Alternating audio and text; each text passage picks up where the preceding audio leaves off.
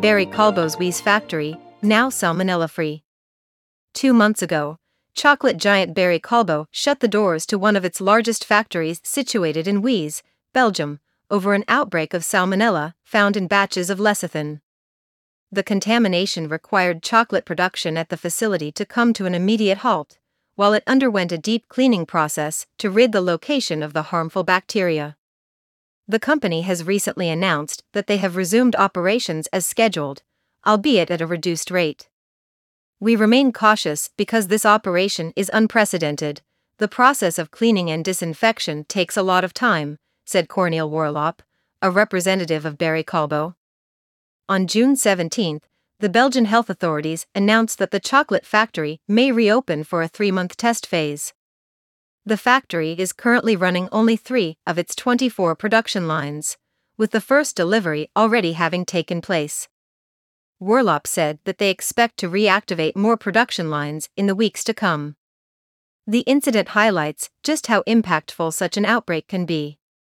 I expect a 2% group impact on a full year basis from the factory's temporary closure, its biggest in around a fifth of group volume, said John Cox, analyst at Kepler Cheuvreux. The plant doesn't sell chocolate directly to consumers, but rather supplies ingredients to many of the well known industry names, such as Hershey's, Nestle, and Unilever. Cocoa farmers in Cote d'Ivoire and Ghana expect lower yields as fertilizer becomes unaffordable.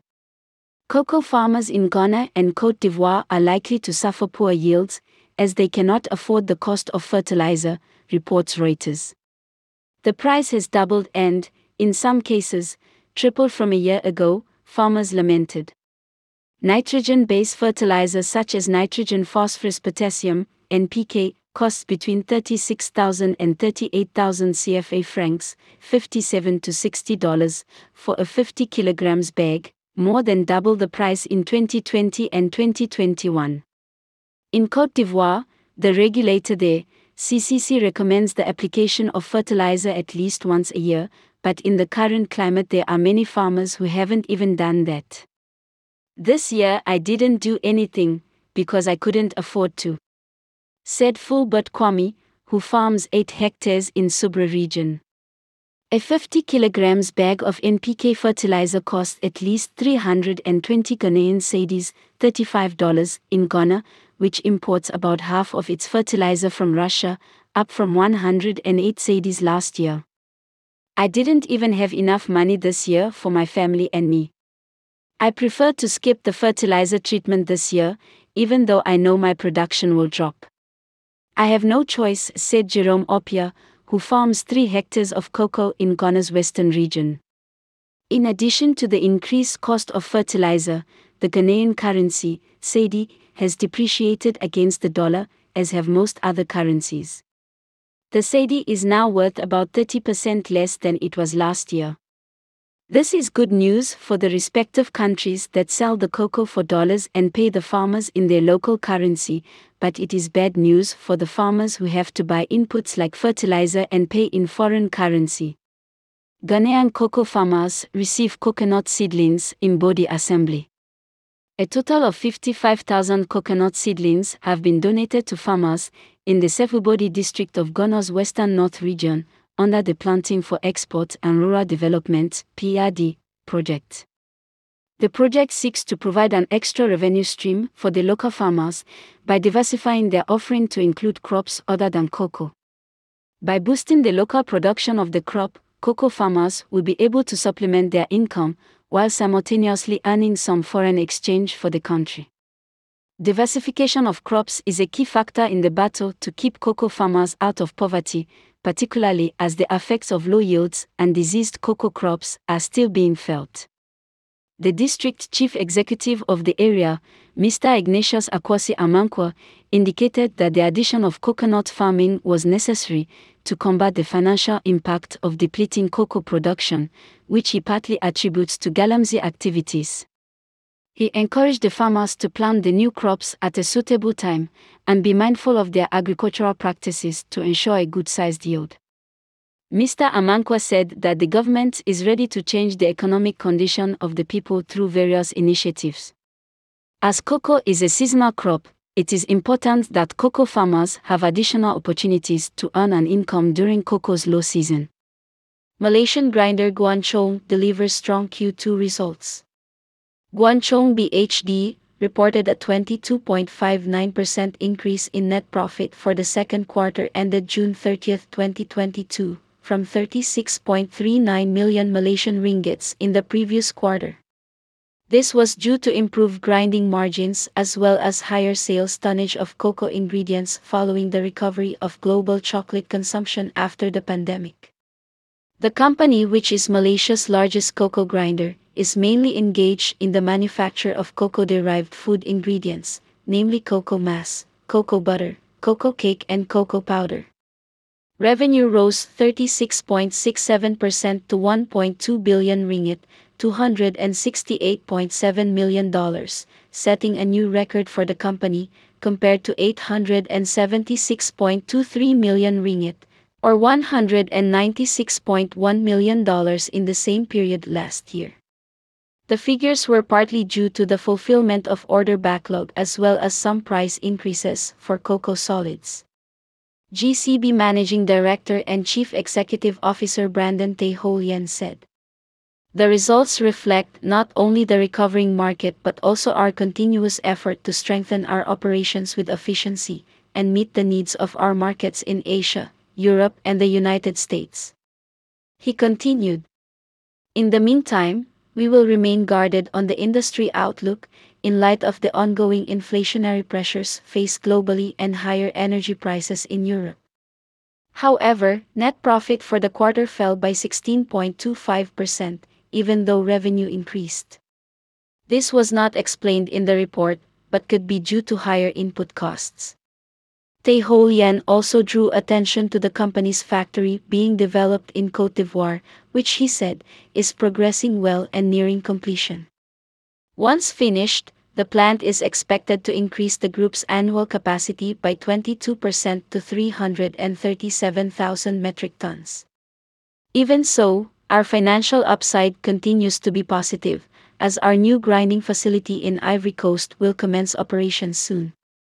The new plant will not only reinforce our position in the industry with a larger grinding capacity, but also help attain sustainable growth to our future earnings. Said Tay Hoe Lian. Nestlé's chocolate theme park opening in 2025. Nestlé's upcoming chocolate theme park will be built in Gruyere, Switzerland in 2025. The Swiss chocolate giant has plans to open a cocoa dedicated theme park in its home country, specifically in Gruyere, a region some claim as the chocolate capital of the world. Swiss newspaper Le Temps reports that the ambitious project is due to be complete by 2025, with preparations already underway. The theme park is set to be an expansion of the Maison Cailler site in Broc. The chocolate factory is the oldest in Switzerland, having produced chocolate for nearly 200 years. It seems appropriate, as the project's manager Olivier Quillot notes, that the theme park will not have any adventures or rides, but will instead be focused on the history of cocoa production. Nestle has an opportunity to lay bare some of the challenges the industry faces, and to disrupt the mindset of those attending, allowing them to become more open minded about what they are willing to pay for chocolate in the future. I wonder if they have the courage to do this.